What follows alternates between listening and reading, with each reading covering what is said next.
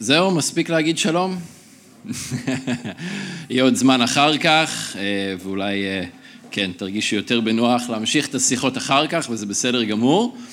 אה, אז שוב פעם, שבוע טוב עכשיו, בזמן הזה, בשבוע שעבר עוד היה אור בחוץ, אז עדיין היה שבת שלום, אבל עכשיו אנחנו כבר שעון חורף, אז שבוע טוב.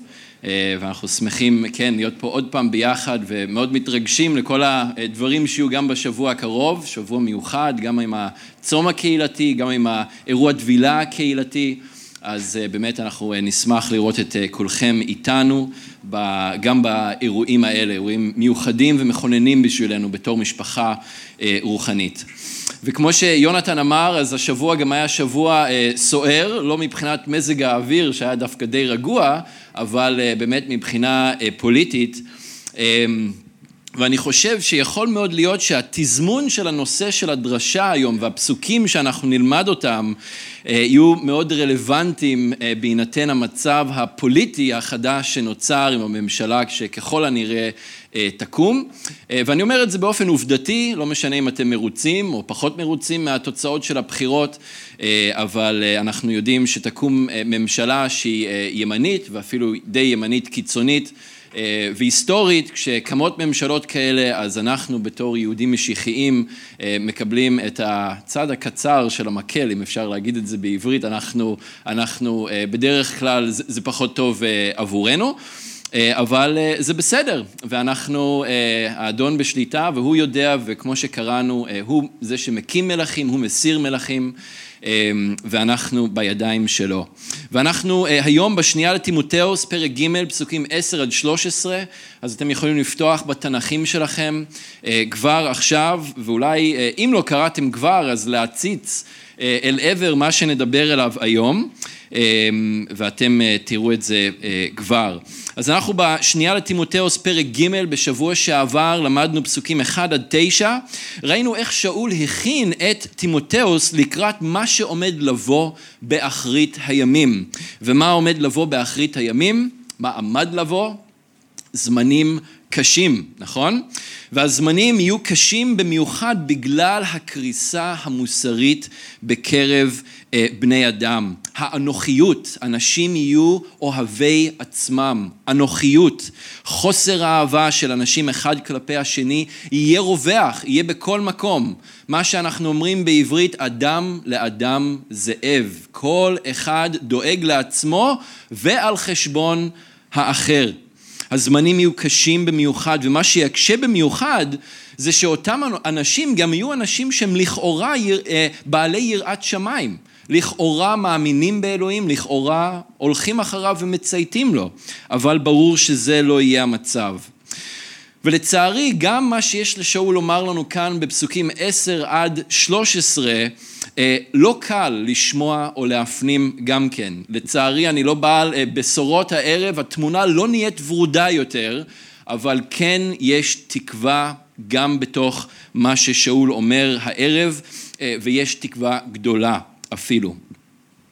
אמ, אנחנו אמ, רואים שהתמונה לא נהיית ורודה יותר, אה, וגם כאן שאול מכין את טימותאוס לקראת מה שיבוא, והוא מעודד אותו להיות נאמן ולדבוק באדון בזמן הזה, גם לאור רדיפות, וזה בעצם הנושא, אפשר לומר הערב, רדיפות, רדיפה.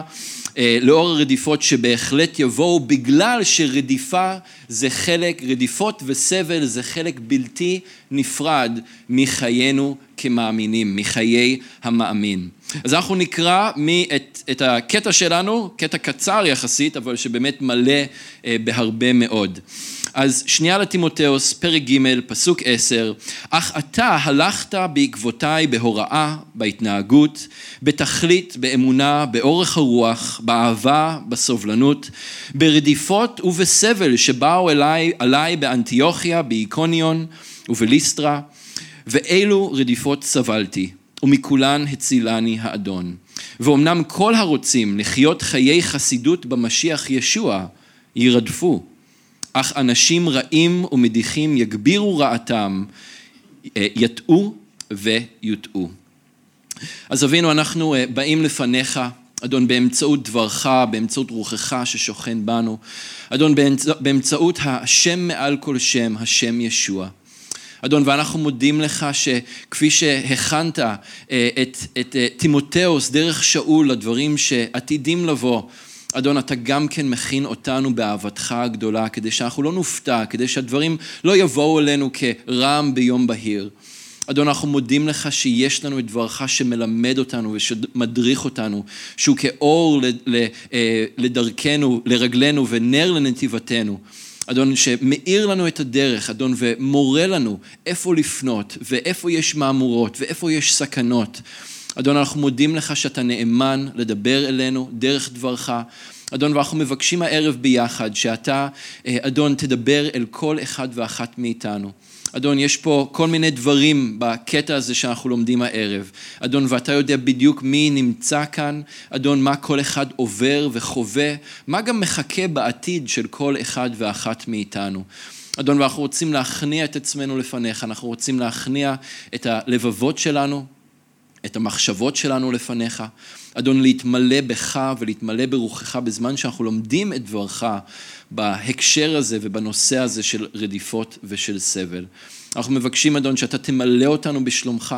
אנחנו מתפללים, אדון, שאתה תאיר את עינינו לראות מה אתה רוצה לומר לנו הערב, ואיך אתה מכין אותנו לקראת העתיד אה, שיש אה, לכל אחד ואחת מאיתנו. אז אנחנו נותנים לך את הזמן הזה ומודים לך שאתה כאן איתנו, בשם ישוע. אמן. אז יכול להיות שיצא לכם פעם לערוך אה, תמונה בטלפון או בטאבלט או במחשב, מי יצא לו לערוך תמונה? אחרי שצילמתם, יש כל מיני אפשרויות של עריכה, נכון? ואם נכנסים לאפשרויות של עריכה, אז יש שם גם אפשרות אחת שאפשר לערוך אותה של אה, אה, פונקציה שנקראת ניגודיות. אפשר לערוך ולשנות את הניגודיות בתמונה. עכשיו, ככל שהניגודיות נמוכה, קונטרסט זה גם כן נקרא, ניגודיות או קונטרסט, ככל שהניגודיות היא אה, נמוכה יותר, אז צבעי השחור והלבן בעצם מאבדים מהשחור שלהם ומהלבן שלהם, והופכים להיות יותר איזשהו ערבוב כזה של אפור. וזה גורם לתמונה להפוך להיות עפרפרה יותר ולאבד מהחדות שלה ויותר קשה אה, לראות את הפרטים ואת הצבעים שיש בתוך התמונה. אבל אפשר גם להגדיל את הניגודיות בתמונה, וככל שמגדילים את הניגודיות בתמונה, השחור נהיה שחור יותר, הלבן נהיה לבן יותר, ובאופן כללי התמונה נהיית חדה יותר וברורה יותר, ואפשר לראות את הפרטים בצורה אה, חדה יותר. כאן אנחנו רואים שהניגודיות של תימותאוס הייתה גבוהה, והיא מורגשת מאוד ממש בהתחלה כאן בפסוק, בתחילת פסוק עשר. אך אתה הלכת בעקבותיי, שאול כותב. אך אתה, אבל אתה, ניגודיות. לעומת אותם אנשים אנוכיים, אוהבי עצמם, ששאול הזכיר אותם בפסוקים שתיים עד חמש בתחילת הפרק, תימותאוס בחר בדרך אחרת, הוא בחר בדרך מנוגדת לאותם אנשים, לאיך ששאול תיאר אותם. הניגודיות בין תימותאוס לבין אותם אנשים בפסוקים 2 עד 5 הייתה מאוד חדה והייתה מאוד ברורה. הקונטרסט עלה, הניגודיות עלתה, ההבדל ביניהם היה ברור מאוד. והאמת היא שכבר ראינו את הניגודיות הזו אצל תימותאוס אה, אה, בתחילת פרק ב', בפסוק אחד, שם ראינו את הניגודיות שלו שהתבטאה בדבקות שלו לשאול בכך שהוא נשאר נאמן והמשיך להתהלך עם שאול לעומת אותם אנשים מאסיה ששאול כותב שהפקירו אותו ושעזבו אותו ולא המשיכו ביחד איתו. כנראה גם שהם בכלל עזבו את האמונה וספינת אמונתם נשברה אנחנו נראה את הניגודיות הזו של תימותאוס שוב פעם, ממש בשבוע הבא, בפסוק 14, מיד לאחר הקטע שלנו הערב, אנחנו רואים את הניגודיות של תימותאוס לעמוד באמת של דבר אלוהים. לעומת אלו שכתוב עליהם בפסוק 13, רעים שהרשע ילך ויגבר בקרבם והם יטעו ויוטעו, בגלל שהם לא עומדים באמת של דבר אלוהים. אנחנו נראה את הניגודיות שם גם כן. ושאול משבח את תימותאוס על כך שהוא בחר בדרך אחרת, על זה שהוא בחר ללכת בעקבות שאול. ובעצם ללכת בעקבות שאול, או בזה שתימותאוס בחר ללכת בעקבות שאול, הוא בחר ללכת בעקבות המשיח, נכון? המילה היוונית שמתוארת כאן, מתארת כאן את ההליכה בעקבות, אך אתה הלכת בעקבותיי, אז ההליכה בעקבות היא אה, אומרת הרבה יותר ממישהו שרק בחר ללכת בדרך מסוימת. המילה מתארת בחינה יסודית, הערכה מדוקדקת ודבקות בלתי מתפשרת. זה מישהו שממש בוחן משהו באופן קרוב ומדוקדק ובאופן מלא, ואז גם דבק בזה לאורך זמן. אז שאול אומר לטימותאוס, אתה בחרת לבחון אותי, אתה בחנת אותי והסתכלת עליי ודבקת בי בצורה מאוד מאוד נאמנה. אותה אה, מילה אה, מקבלת שימוש, שאול משתמש בה אה, בראשונה לטימותאוס, פרק ד' פסוק 6, כשהוא מעודד את טימותאוס להיות משרת טוב למשיח ישוע, משרת הניזון מדברי האמונה ומהתורה הטובה שדבקת בה. אז המילים האלה, דבקת בה, זאת אותה מילה בדיוק ביוונית, לדבוק במשהו. גם לוקאס משתמש בזה בבשורה שלו בתחילת אה, פרק א', פסוק שלוש, כשכתוב, לפיכך לאחר שהתחקתי היטב על כל הדברים מראשיתם, הוא בחן והתחקה ועקב אחרי כל האירועים שסבבו את הלידה והחיים והשירות של ישוע כאן אה, בארץ. אז שאול אומר לטימותאוס, אתה בחרת, אתה הלכת בעקבותיי. בניגוד לאותם אנשים, אתה בחרת לבחון, להסתכל, ללמוד, לראות ולדבוק בי לאורך הדרך. עכשיו, בנקודת הזמן הזו, כששאול כותב את המילים האלה, תימותאוס כבר הלך אחרי שאול במשך שנים רבות, מאז שהוא הכיר אותו בליסטרה, עיר מגוריו של תימותאוס, איפה שהוא גדל.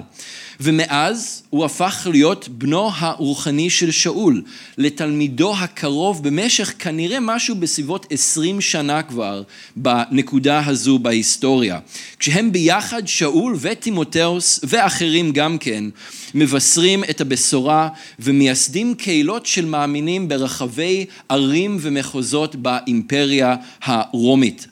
ובמשך עשרים השנים האלה, תימותאוס דבק בשאול. בהוראה, בהתנהגות, בתכלית, באמונה, באורך הרוח, באהבה, בסובלנות, בתכונות האלה ששאול מתאר אותם בהמשך של פרק עשר. תזכרו ששאול בנקודה הזאת נמצא בימים ואפילו בשעות האחרונות של חייו. הוא גם כותב את זה בסוף האיגרת, שהוא רץ את המרוץ ואת פטירתו הגיע לקראת סוף אה, אה, פרק אה, ד', אנחנו נגיע לזה. וזה מנקודת המבט הזו של מישהו שרץ את המרוץ, מישהו שנמצא בסוף החיים שלו, מישהו שכלוא בכלא ומביט עכשיו אחורה על החיים שלו, מישהו שעושה דין וחשבון עם עצמו, דין וחשבון אה, מול אלוהים, אדם שבוחן את החיים שלו כדי להעביר לבנו הרוחני את השיעורים המרכזיים והמזוקקים, הטהורים והעיקריים ביותר שהוא למד על בשרו במשך חייו ושירותו, מתוך נקודת המבט הזו, שאול מציין את שבעת התכונות האלה בפסוק שבע. תחומים שהוא ראה אותם מנקודת המבט שלו, בסוף החיים שלו, כמרכזיים וכמאפיינים מאוד מאוד חשובים של החיים לאור הבשורה. אז דבר ראשון, הוא מציין כאן את ההוראה, את הדידקטוס. ולא במקרה שהלימוד וההוראה אה, מופיעים, הלימוד וההוראה של דבר אלוהים באופן מלא ושלם, כן, כמו שכבר למדנו ועוד נלמד גם כן, זה לא סתם שהלימוד, ההוראה, הדידקטוס מופיע במקום הראשון ברשימה ששאול נותן. הידע, ש... או מה זה בעצם ההוראה? זה הידע שנמצא בדבר אלוהים ושבעזרתו אפשר להורות, להוכיח, לתקן ולחנך במעגלי צדק. וזה היה בסיס חייו ושירותו של שאול למען האדון. דבר אלוהים. זה היה הבסיס והיסוד שעליו הוא בנה ונבנה בעצמו ובנה ועשה את השירות שלו למען האדון. אבל תשימו לב שעבור שאול וגם עבור תימותאוס שהלך בעקבותיו, שדבק בו גם בהוראה, הלמידה וההוראה של דבר אלוהים לא נשארו רק כאיזושהי תיאוריה. הם לא נשארו אצלהם בשכל כ, כידע שפשוט מילא את בנק הידע והמידע שלהם בראש, אלא זה בא לידי ביטוי הלכה למעשה, זה קיבל ביטוי בחיים שלהם. הם חיו את מה שהם למדו ואת מה שהם למדו בעצמם ואת מה שהם לימדו את האחרים. וזה קיבל ביטוי התכונות, בשתי התכונות הבאות, בהתנהגות ובתכלית. עכשיו, מה זה ההתנהגות? כאן המילה ביוונית מתארת את אורח חייו של אדם. התנהגות זה, זה זה בסדר, אבל אולי זה לא קולע בול. המילה כאן זה אורח חייו של אדם, איך אדם חי את החיים שלו בכל הרבדים השונים, הנראים, הנסתרים, האישיים, הפומביים, איך אדם מנהל את אורח חייו. וגם בתכלית. ומה זה תכלית? תכלית זה מטרת חייו, לשם מה אתה חי? מה המטרה שלך בחיים? מה מטרת העל שלכם בחיים? אז בשביל שאול וטימותאוס ההוראה היה הבסיס, אבל זה משהו ששניהם חיו הלכה למעשה, גם באורח חייהם וגם במטרה של החיים שלהם, גם בהתנהגות וגם בתכלית. לאחר מכן אנחנו רואים את האמונה, אנחנו רואים את אורח הרוח, שזה בעצם מילה נרדפת לתקווה, וגם את האהבה, שכאן האהבה זה אהבת אגפה, האהבה של אלוהים, אהבה שלא מבקשת דבר בתמורה, אהבה שרק נותנת ונותנת ללא בקשת תמורה כלשהי. ואנחנו מכירים את האמונה והתקווה והאהבה, נכון? זה השילוש הקדוש, אפשר לקרוא לזה ככה, מבחינת אה, שאול, בכל הנוגע לתכונות של האדם המאמין, של האדם המשיחי. ואנחנו רואים גם כן את אותם דברים באיגרת הראשונה לטימותאוס, פרק ו', פסוק 11, אה, וגם כמובן בראשונה לקורינתים, פרק י"ג, פרק האהבה, בסוף הפרק שאומר שלושת הדברים העיקריים האלה, האמונה, התקווה והאהבה, והגדולה שבהם היא האהבה. בסוף אה, שאול מזכיר, בסוף פרק עשר, הוא מזכיר גם את הסבלנות, שפה מדובר על ההתמדה, היכולת להתמיד, ולא סתם להתמיד, אלא להתמיד לאור אתגרים וניסיונות וקשיים. וזה לא סתם שהוא מזכיר את הסבלנות בסוף, כי זה מיד מתחבר עם ההתחלה של פסוק 11. אבל לפני שניכנס. לרדיפות ולסבל בפסוק 11, אני חושב שכדאי שנעצור כאן רק לרגע בנקודה הזאת ונשאל את עצמנו גם כן שאלות מתוך הדברים האלה. עד כמה הניגודיות שלנו גבוהה בשבעת התחומים האלה בחיים? עד כמה הקונטרסט שלנו הוא באמת שחור שחור ולבן לבן ואנחנו לא איזה ערבוב של אפור מבחינת התחומים האלה? עד כמה הניגודיות שלנו גבוהה? האם יש הבדל מובהק בין החיים שלנו לבין העולם, לבין מי שלא מכיר את אלוהים ולא הולך אחריו, לא מכיר את ישוע בתחומים האלה בחיים שלנו? או שוב, האם השחור והלבן מתערבבים לאיזשהו אפור ניטרלי וחסר משמעות באהבה שלכם כלפי אחרים, באורח החיים שלכם, במטרה של חייכם, במטרת העל של החיים שלכם.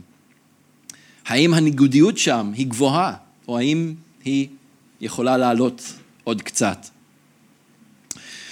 הדבקות וההתחקות של תימותאוס אחרי אה, שאול לא הסתכמו רק בשבעת התכונות האלה, כמו שאנחנו רואים, אלא גם בשניים נוספים שמופיעים בתחילת פסוק 11, רדיפות וסבל. וניגודיות אל מול העולם, קונטרסט גבוה אל מול העולם בתחומים האלה, יביא לרדיפות, יביא לרדיפה. דרך הדוגמה האישית של חייו, שאול ממשיך כאן להזכיר לטימותאוס איך הוא נרדף ואיך הוא סבל למען הבשורה ולמען השם של ישוע בצורה קשה ובצורה נרחבת ביותר. כנראה שלא היו עוד אנשים רבים שיכלו לומר, כמו שאול, שכן את צלקות ישוע אני נושא בגופי, כפי שהוא כתב לגלטים. וטימותאוס ידע את זה. טימותאוס הכיר כי הוא התחקה והוא היה איתו עשרים שנה והוא שם לב טוב טוב לכל חלק וחלק באורח חייו של אביו הרוחני של אה, שאול. וטימותאוס האמת היא בעצמו היה עד למתי שרגמו את שאול באבנים והשאירו אותו אה, כמת בליסטרה, רגמו אותו באבנים, גר, אה, גררו אותו אל מחוץ לעיר, חשבו שהוא מת ועזבו אותו שם. עכשיו הטקסט לא אומר לנו יותר מדי, אבל יכול מאוד להיות שהוא באמת היה מת, והאדון הקים אותו לתחייה. ואם זה לא היה המצב, אז הוא היה ממש על סף מוות. עיבוד הכרה, הפסקת נשימה, בן אדם שמת. חשבו שהוא מת, השאירו אותו שם, וכתוב שהוא קם אחר כך. זה קרה בליסטרה, וטימותאוס היה ככל הנראה עד לעניין הזה. אה, אנחנו אה, רואים את הסיפור הזה קורה במעשה השליחים, פרק י"ד, פסוק 19, ואפשר לקרוא בהרחבה על הרדיפה ששאול, הרדיפה והסבל ששאול מתאר כאן בפסוק 11 שהוא חווה באנטיוכיה ובאיקוניון ובליסטרה במעשה השליחים פרק י"ג 13 עד י"ד 20. אנחנו לא ניכנס לזה אבל אפשר לעבור ולקרוא איך הוא נרדף מעיר לעיר ואיך כל הדברים שהוא חווה שם במקומות האלה. גם כשטימותאוס לא היה עם שאול באופן פיזי, גם כשהוא לא היה נוכח איתו, גם לפני שהוא הכיר אותו, וגם בתקופות שהם לא היו ביחד, כן, כי לפעמים הם היו במקומות אחרים, כמו עכשיו, שאול כבר בכלא, וטימותאוס עדיין באפסוס. אז גם כשהוא לא היה איתו, אין ספק שטימותאוס שמע על הרדיפות הנרחבות והסבל ששאול חווה, כמו שהוא גם תיאר במכתב שלו אל הקורינטים. בשנייה לקורינטים, פרק י"א, פסוקים 23 עד 28, הוא מתאר חלק אולי ממה שהוא חווה, מהרדיפות ומהסבל שהוא חווה בגלל האמונה שלו בישוע. והוא, בקטע הזה בקורינטים, אז הוא מתייחס למורי שקר שמבקשים לעצמם כל מיני תענוגות ודברים כאלה, אז הוא מנסה להסביר לקורינטים מי הוא ומה הוא חווה ועבר בשביל האדון בשירות.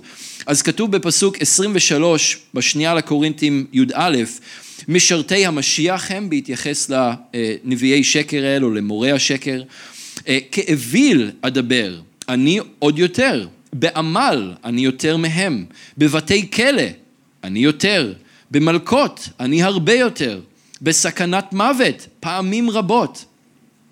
חמש פעמים הלקוני היהודים, ארבעים חסר אחת. שלוש פעמים הלקטי, הולקטי בשוטים, פעם אחת נרגמתי באבנים, שלוש פעמים נטרפה ספינתי ופעם שהיתי במים במשך יממה, הוא כותב. נתנסיתי במסעות רבים, בסכנות על פני נהרות, בסכנות מפני שודדים, בסכנות מבני עמי, בסכנות מן הגויים, בסכנות בעיר ובמדבר ובים, בסכנות בקרב אחי שקר, בעמל ובתלאה, בלילות רבים ללא שינה, ברעב ובצמא, בצומות הרבה, אפרופו צומות, צום קהילתי, בצומות הרבה, בקור ובעירום, ומלבד דברים אחרים, אה, הטורח בא עליי יום יום הדאגה לכל הקהילות.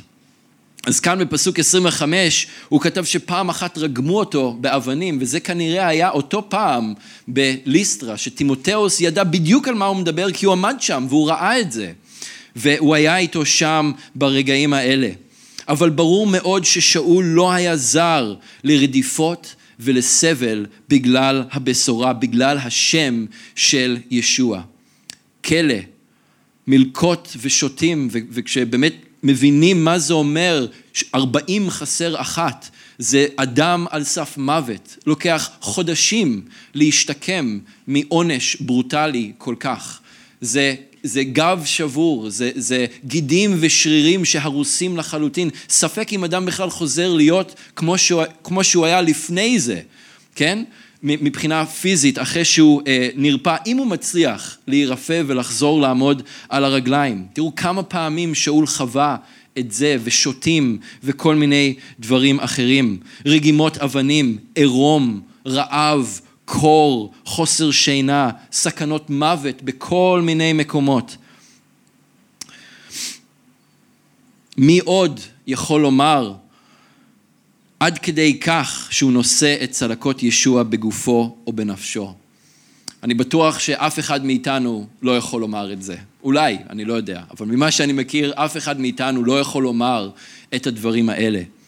אבל השאלה, אולי שאנחנו צריכים לשאול את עצמנו, היא האם היינו מוכנים לשאת את הצלקות האלה בגופנו? האם היינו מוכנים לכלא ולקור ולרעב ולעירום ולרגימות של אבנים ולמלקות ולשוטים ולכל הדברים האחרים שהוא מציין כאן? האם זה משהו שהיינו מוכנים לקבל, מוכנים לסבול? הרדיפה והסבל לא היו זרים לשאול, אבל הם גם לא ממש הפתיעו אותו יותר מדי. ובגלל זה הוא כותב בפסוק 12, ואומנם כל הרוצים לחיות חיי חסידות במשיח ישוע ירדפו. כל מי שרוצה להראות ניגודיות בתחומים האלה שהוא ציין, בשבעת התחומים האלה, התחומים המרכזיים האלה, מי שרוצה לחיות למען ישוע ירדף. זה מה ששאול אומר. הוא ידע מניסיון חייו שאמונה בישוע משמעה רדיפה וסבל, והוא נשא בגופו את הצלקות שיכלו להוכיח את זה. בזמן ששאול כותב את המילים האלה, הוא יושב בבית הכלא ברומא ועומד להיות מוצא להורג בגלל דבר אחד ובגלל דבר אחד בלבד, בגלל האמונה שלו בישוע המשיח כבן אלוהים חיים, לא בגלל אף דבר אחר. אז המשפט הזה שהוא כותב כאן בפסוק 12 לטימותאוס שקורא את זה ויודע בדיוק באיזה מצב שאול נמצא, היה מהדהד אצלו בצורה חזקה וברורה, והיא צריכה להדהד גם אצלנו בצורה חזקה וברורה. וזו הנקודה העיקרית של המסר של היום, רדיפה זה חלק בלתי נפרד מחיי המאמין בישוע. זה נכון שרדיפה משתנה מחברה לחברה, ממדינה למדינה, מתקופה לתקופה גם כן. לפעמים זה חזק וקשה יותר, לפעמים פחות. יש תקופות ללא רדיפה משמעותית וללא סבל משמעותיים, ויש תקופות כשזה קשה מנשוא. אך ההתנגדות של העולם, של עולם החושך, ושל אלו שהולכים בחושך לאלה שהולכים באור ובוחרים בניגודיות גבוהה, תמיד תהיה. ההתנגדות תמיד תהיה. זה אולי יקבל ביטוי במובנים שונים, בעוצמות שונות, כן, מתקופה לתקופה, ממקום למקום, מזמן למזמן, מזמן לזמן, אבל ההתנגדות לאור תמיד תמיד תהיה. ולפי פסוק 13 בקטע שלנו כאן, אך, אך אנשים רעים ומדיחים יגבירו רעתם, יטעו ויוטעו. והרדיפה לרוב באה דרך אנשים רעים, שרק אנחנו מבינים מדבריו של שאול כאן, זה רק ילך ויחמיר, הם רק ילכו וידרדרו ברוע שלהם, ילכו ויעמיקו ברוע שלהם, בשנאה שלהם את הטוב. את כל מה שטוב, את כל מה שטהור, את כל מה שנכבד, את כל מה ששייך לאור. המבשר בילי גראם אמר, זה לא טבעי שהאמונה המשיחית תהיה פופולרית. זה לא טבעי, זה נוגד את הבשר, זה נוגד את החושך. ומי שחי בשביל הבשר, ומי שחי בחושך ובשביל החושך, יתנגד לניגודיות הגבוהה הזאת, יתנגד לדברים של אלוהים בכל מה שהוא יכול. החושך הולך ומחשיך, כי הרוע הולך ומתגבר.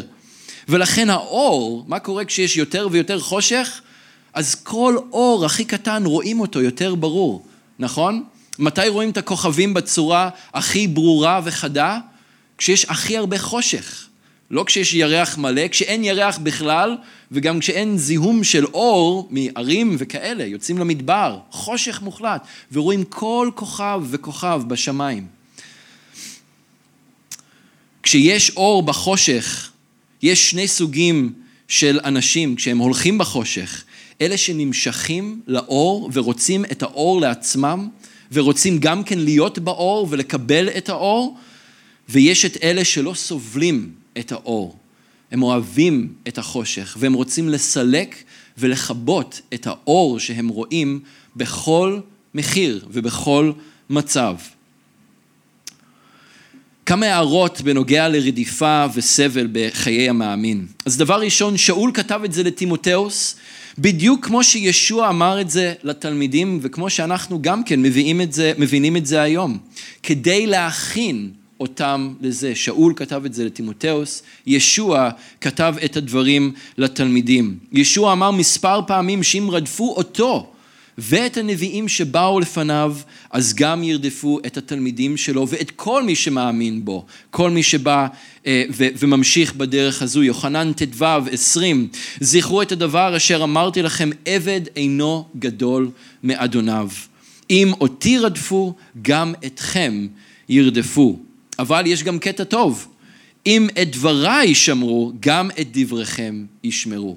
אז אם, רד, אם רודפים, אם רדפו את ישוע, אז גם אותנו ירדפו. אבל אם הקשיבו לישוע וקיבלו את דברו, והיו לא מעטים שכן קיבלו את דברו, אז יהיו כאלה שגם יקבלו וירצו את האור שנמצא בכם, וירצו את דברי האמת והחיים של האדון שנמצאים גם אצלכם.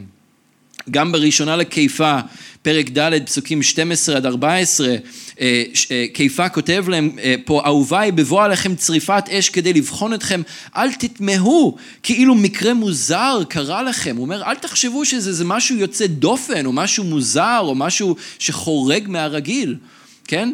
זה מה שיקרה, יהיו לנו, אנחנו ניקח חלק בסבלות המשיח גם כן.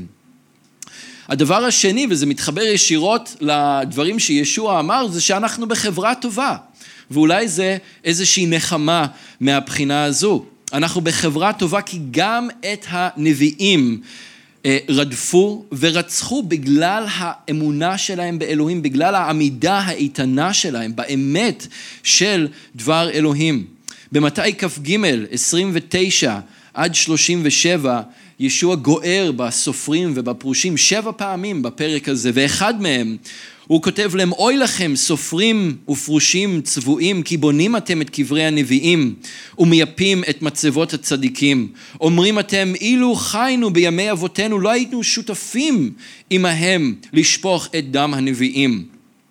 כך אתם מעידים על עצמכם שבנים אתם לרוצחי הנביאים. אף אתם מילאו את שאת אבותיכם. נחשים בני צפעונים, איך תמלטו מדין גהנום? לכן הנני שולח לכם נביאים וחכמים וסופרים, ומהם תהרגו ותצלבו, ומהם תלקו בבתי הכנסת שלכם, ותרדפום מעיר לעיר. למען יבוא עליכם כל דם נקי שנשפך על הארץ, מדם הבל הצדיק עד עד דם זכריה בן ברכיה, אשר רצחתם אותו בין ההיכל למזבח. אמן אומר אני לכם, בוא יבוא כל זה על הדור הזה.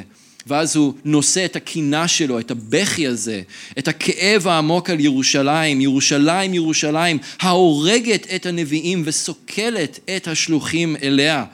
כמה פעמים חפצתי לקבץ את בנייך כתרנגולת המקבצת את אפרוחיה תחת כנפיה, ולא רציתם. גם את הנביאים שהלכו לפני ישוע והלכו לפנינו, גם אותם רדפו, גם את ישוע רדפו. אז זה לא צריך להפתיע אותנו, כאילו איזה מקרה מוזר קרה לנו, אם גם אותנו רודפים וגם אנחנו סובלים. הדבר השלישי, ההערה השלישית, וזה אה, חשוב, שחשוב להבחין בין רדיפה בגלל האמונה לבין קשיים וסבל אה, בגלל השלכות של חטא או משהו אחר. ישוע אמר בדרשה על ההר במתי ה', אה, פסוקים 10 עד 12, אשרי הנרדפים בגלל מה? בגלל הצדק. כי להם מלכות השמיים. אשריכם אם יחרפו וירדפו אתכם ויעלילו עליכם בגללי. שמחו וגילו כי שכרכם רב בשמיים, הרי כך רדפו את הנביאים שהיו לפניכם. אז ישוע לא מדבר על סבל או רדיפה בגלל השלכות של חטא, או בגלל השלכות של החלטות לא טובות שאנחנו קיבלנו אה, בחיים שלנו. אשרינו אם אנחנו נרדפים בגלל הצדק, ואשרינו אם מעלילים עלינו ורודפים אותנו בגלל ישוע, בגלל השם של ישוע, בגלל שאנחנו בחרנו גם ללכת אחריו בכל חיינו. לעומת דרך העולם, בגלל שיש לנו ניגודיות גבוהה, ולא בגלל שאנחנו עפרפרים.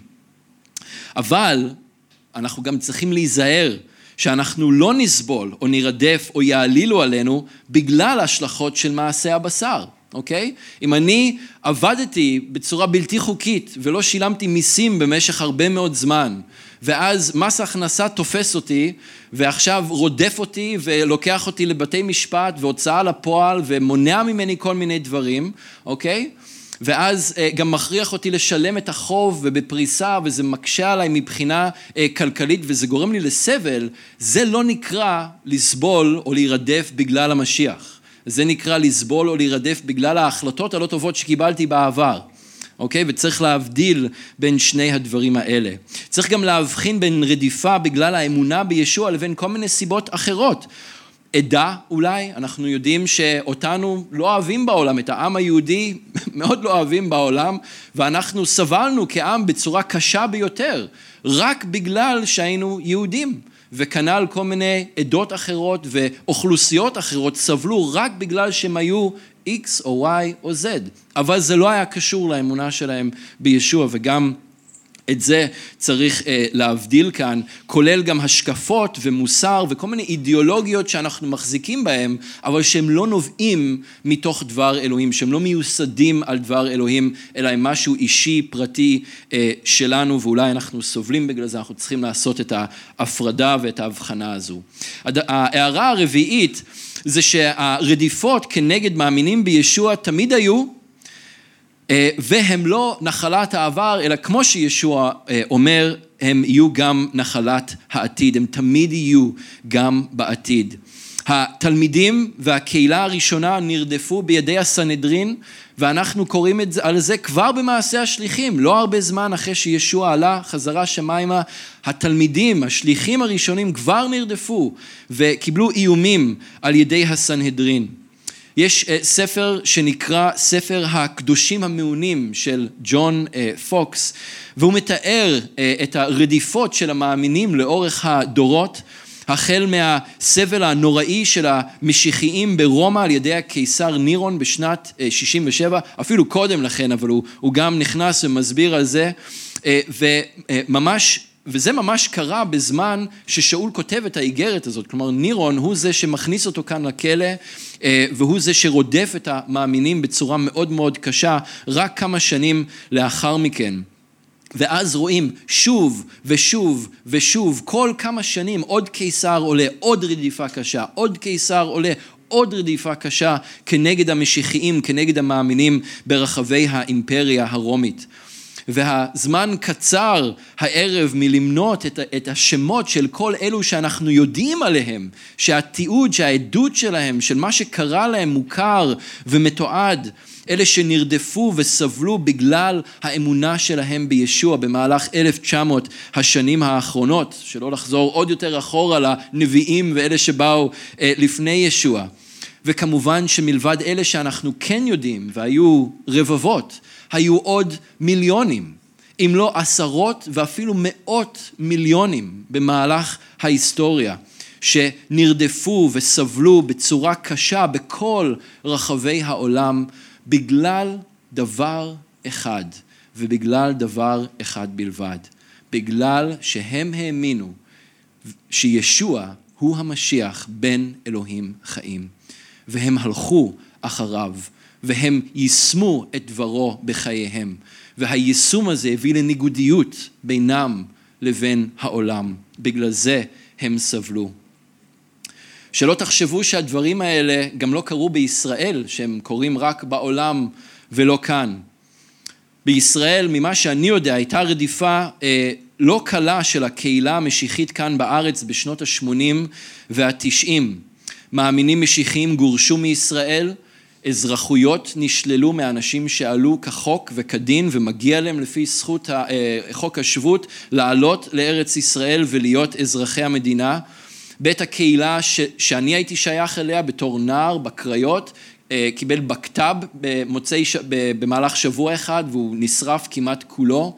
ערב אחד אנחנו יצאנו, היינו נפגשים בערב מוצאי שבת, יצאנו אחרי האספה היה חושך בחוץ, וכל המכוניות שחנו בחנייה, כל הצמיגים נדקרו ונפתחו. כולם היו צריכים להזמין גררים, הגררים חגגו באותו ערב, להם, הייתה להם הרבה עבודה. זה היה ב-90 ואמצע שנות ה-90 מתישהו, אני לא זוכר בדיוק את השנה, 97 אולי, 98. אמ, הקהילה של קרן במרכז ירושלים, גם נשרף פעמיים על ידי בקבוק תבערה שנזרק לתוך, ה, אה, לתוך בית הקהילה. אני זוכר פעם אחת כשאנחנו כבר הכרנו והיינו במערכת יחסים כבר שהיינו שם אה, ובאו ועשו גרפיטי על הצד של הבניין וכתבו כל מיני אה, דברים לא נעימים, שמות גנאי על ישוע וגם על ה, עלינו, על המאמינים בישוע. הדברים האלה קרו בעבר וגם בישראל כיום. יש רדיפה כנגד הקהילה. אנחנו, אה, אה, זה, זה קורה בשדרות, אתמול יונתן ואני היינו בכנס של מנהיגי וזקני קהילה שהיה פה בחיפה ורואה קהילה אחד, אני חושב מהקהילה היחידה שיש בשדרות, אה, קם וחילק קצת, ואנחנו מכירים את זה גם מעדכונים שהוא שולח, אבל הם חווים שם התנכלויות ורדיפה קשה מאוד מצד הרשויות שהם כולם אה, מסוג אוכלוסייה מסוים, אני לא אגיד את שמה, אבל הם חווים שם התנכלות ורדיפה מאוד קשה, גוררים אותם לבתי המשפט בדיוק כפי שישוע אמר שיקרה, גוררים אותם לבתי המשפט, מנסים להוציא להם צווי סגירה לבניין שלהם ולפעילות שלהם, מטרידים אותם, עושים להם כל מיני דברים כדי לנסות ולמנוע מהשם של ישוע מלהיות מוכרז, וזה קורה רק בגלל האמונה שלהם בישוע, רק בגלל הניגודיות הגבוהה שלהם. זה קורה בשדרות, זה קורה באשדוד, זה קורה בבאר שבע, זה קורה בערד, אם אתם לא מכירים את הדברים האלה, הם קורים. אוקיי? וחשוב שנכיר את זה. עסקים של אה, משיחים מוחרמים ומושמצים, מערימים קשיים ומונעים את זכות העלייה מיהודים שמאמינים בישוע ורוצים לעלות ארצה ולחיות כאן כפי שמגיע להם. יש הטרדה ביורוקרטית במשרדי ממשלה ובגופים ציבוריים, ומי שמכיר על מה מדובר אז, אז יודעים, ויש פה אנשים מקרבנו שחוו את, ה, את הדברים האלה וממשיכים לחוות אותם. הדברים האלה קורים ועוד אה, הרבה אחרים. לנו כאן בחיפה זה אולי קצת פחות מורגש, והייתי אומר אפילו שבישראל, למרות הדברים שציינתי, זה בעמימות נמוכה יותר, נמוכה יחסית, או בעצימות נמוכה יותר, יחסית לדברים אחרים שקורים בעולם, אבל שלא נשלה את עצמנו שזה לא קיים אה, בכלל. ובגלל זה אנחנו צריכים להעריך את החופש שיש לנו היום. לא סתם אנחנו עומדים כאן וכמעט כל שבת אנחנו מודים לאלוהים על החופש שיש לנו להיות כאן בצורה כזו.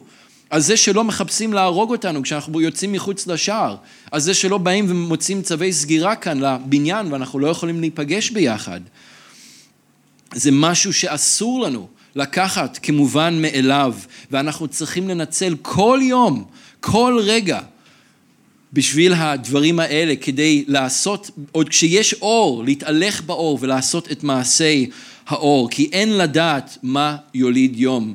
וכמו שאמרתי, במיוחד בהינתן המצב הפוליטי החדש שאנחנו אה, הולכים אה, להכיר בשנים הקרובות.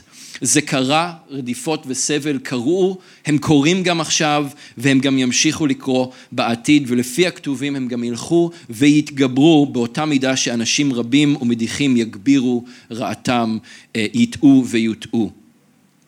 אז אלה החדשות הקשות של הערב, אמרתי לכם התמונה היא לא מאוד ורודה, אבל כן יש לשאול משהו מאוד אה, טוב לומר לנו וכן יש תקווה מאוד גדולה בתוך הסבל ובתוך הרדיפה שאנחנו אה, נסבול כמאמינים בצורה כזאת או אחרת. יש חדשות טובות והן מתחבות במשפט קצר של שלוש מילים בסוף פסוק 11, שדילגתי עליהם ואולי שמתם לב, אבל זה היה בכוונה ולא במקרה. ומכולן הצילני האדון.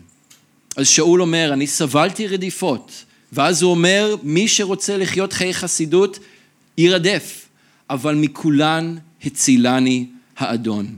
הרבה פרשנים אה, מאמינים ששאול מצוטט כאן את מזמור ל"ד, פסוק 19, רבות רעות צדיק, ומכולם יצילנו אדוני. רבות רעות צדיק, ומכולם יצילנו אדוני. אלוהים נמצא בתוך כל רדיפה ובתוך כל סבל שאנחנו חווים בגללו. הוא פועל בתוך ובאמצעות כל רדיפה וסבל. הוא מציל גם מכל רדיפה וסבל, ותשימו לב, להציל זה גם במקרה של מוות. ולפעמים, אני יודע, זה יכול להיות מבלבל ואנחנו לא מבינים למה אלוהים נתן לו למות. אולי אתם חושבים עכשיו אפילו על דמויות שאתם מכירים שהם נרדפו וסבלו ובסוף מתו.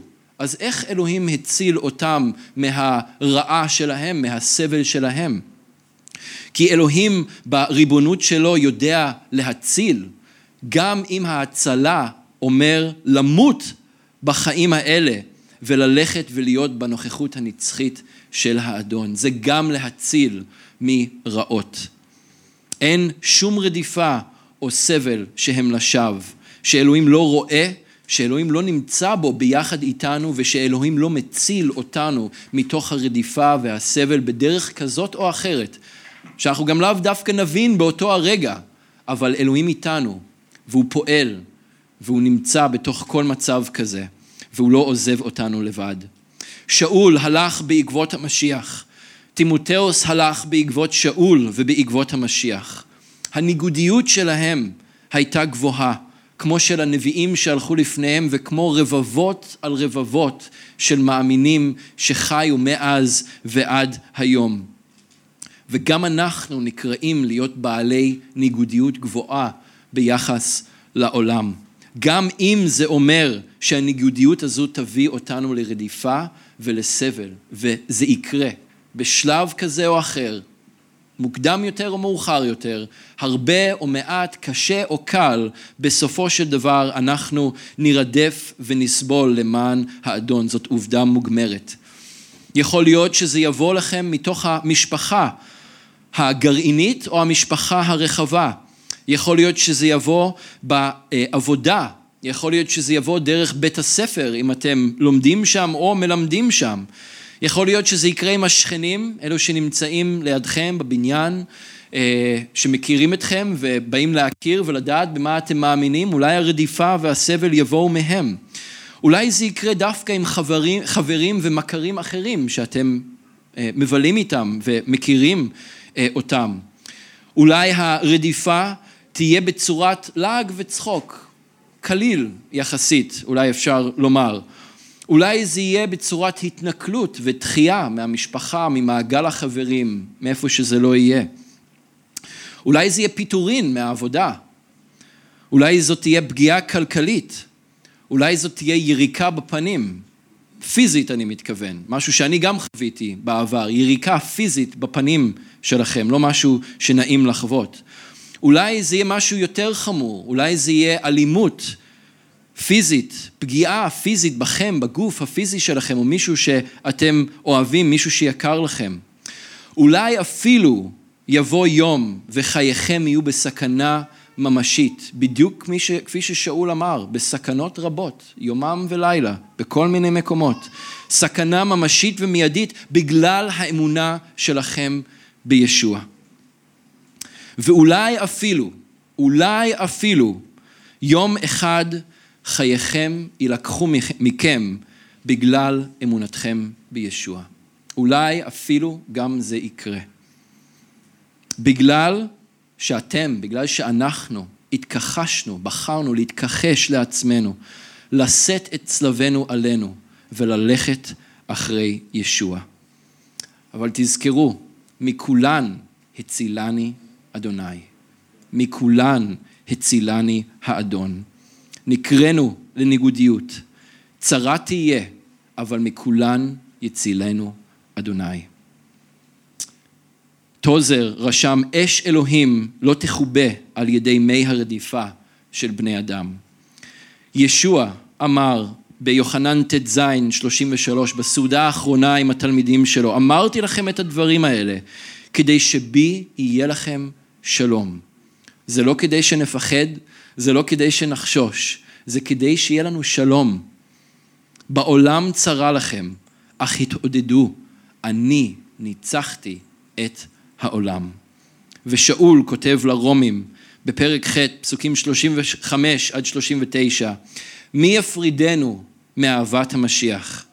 האם צרה או מצוקה, רדיפות או רעב? האם עירום או סכנה או חרב? נשמע מאוד מוכר, נכון? הוא לא סתם מציין את הדברים האלה כאן. ככתוב, עליך הורגנו כל היום, נחשבנו צאן טבחה. ברם כל אלה, כל הרדיפות האלה, כל הקשיים האלה, הסבל והרדיפות האלה, בעזרת האוהב אותנו, אנחנו יותר ממנצחים. ואני בטוח כי לא המוות ולא החיים, לא מלאכים ולא שליטים, לא דברים שבהווה ולא דברים שעתידים לבוא, לא כוחות, לא גבהים ולא מעמקים, ולא שום יצור אחר לא יוכלו להפרידנו מאהבת אלוהים שבמשיח ישוע אדוננו. אמן. אדון, אנחנו מודים לך. אנחנו מודים לך על התקווה האדירה שיש לנו בך. אדון, אנחנו מודים לך על התקווה האדירה שיש לנו בדברך. אדון, אנחנו מודים לך שאין דבר, אין דבר בעבר, בהווה או בעתיד. אין שום דבר בארץ הזו, בעולם הגשמי הזה, שיכול להפריד אותנו מאהבתך, מאהבה, מאהבת האלוהים שבמשיח ישוע אדוננו. אדון, אנחנו מודים לך שיש לנו את דברך. אנחנו מודים לך, אדון, שאנחנו יודעים את מה שיהיה בדרך כזו או אחרת בעתיד. אבל אדון, אנחנו מודים לך שאנחנו יכולים לחיות בשלום שלך. אדון, אנחנו יכולים להתמלא בשלום ואנחנו יכולים להתמלא בתקווה, בידיעה שלא משנה מה יבוא אלינו, עם מה אנחנו נתמודד. אדון, אתה תמיד תהיה איתנו, אתה תמיד תהיה שם איתנו. לעולם לא תעזוב אותנו יתומים, לעולם לא תעזוב אותנו לבד. אתה איתנו בכל רדיפה, בכל סבל, בכל קושי, בכל אתגר. אדון, ואתה מפאר את שמך דרך כל אחד ואחת מילדיך. אדון, בין אם בחיים או בין אם במוות. אדון, בין אם בחיים קלים ובין אם חיים של רדיפה ושל סבל. אנחנו מודים לך על זה, אדון. ואנחנו מודים לך על התקווה שאנחנו יכולים להאחז בה, שאין דבר שיפריד אותנו מאהבתך, ואנחנו עומדים על ההבטחות האלה. אנחנו מודים לך, אדון, תבנה אותנו באמונתנו. אדון, תסיר מאיתנו כל פחד, תעזור לנו, אבא, להיות בעלי ניגודיות גבוהה. תעזור לנו, אדון, להראות שהלבן הוא לבן והשחור הוא שחור. עזור לנו, אדון, להיות האור והמלח שקראת לנו להיות, לא משנה מה ההשלכות יהיו. אדון, עזור לנו לשמוח בימים האלה, בזמנים האלה שלועגים לנו, שמתנכלים לנו, שפוגעים בנו, בגללך, בגלל שמך. אדון, תן לנו את הכוח והיכולת לעמוד איתנים גם ברגעים האלה. בחסדך, אדון ישוע, ובחסדך בלבד אנחנו מבקשים. אמן.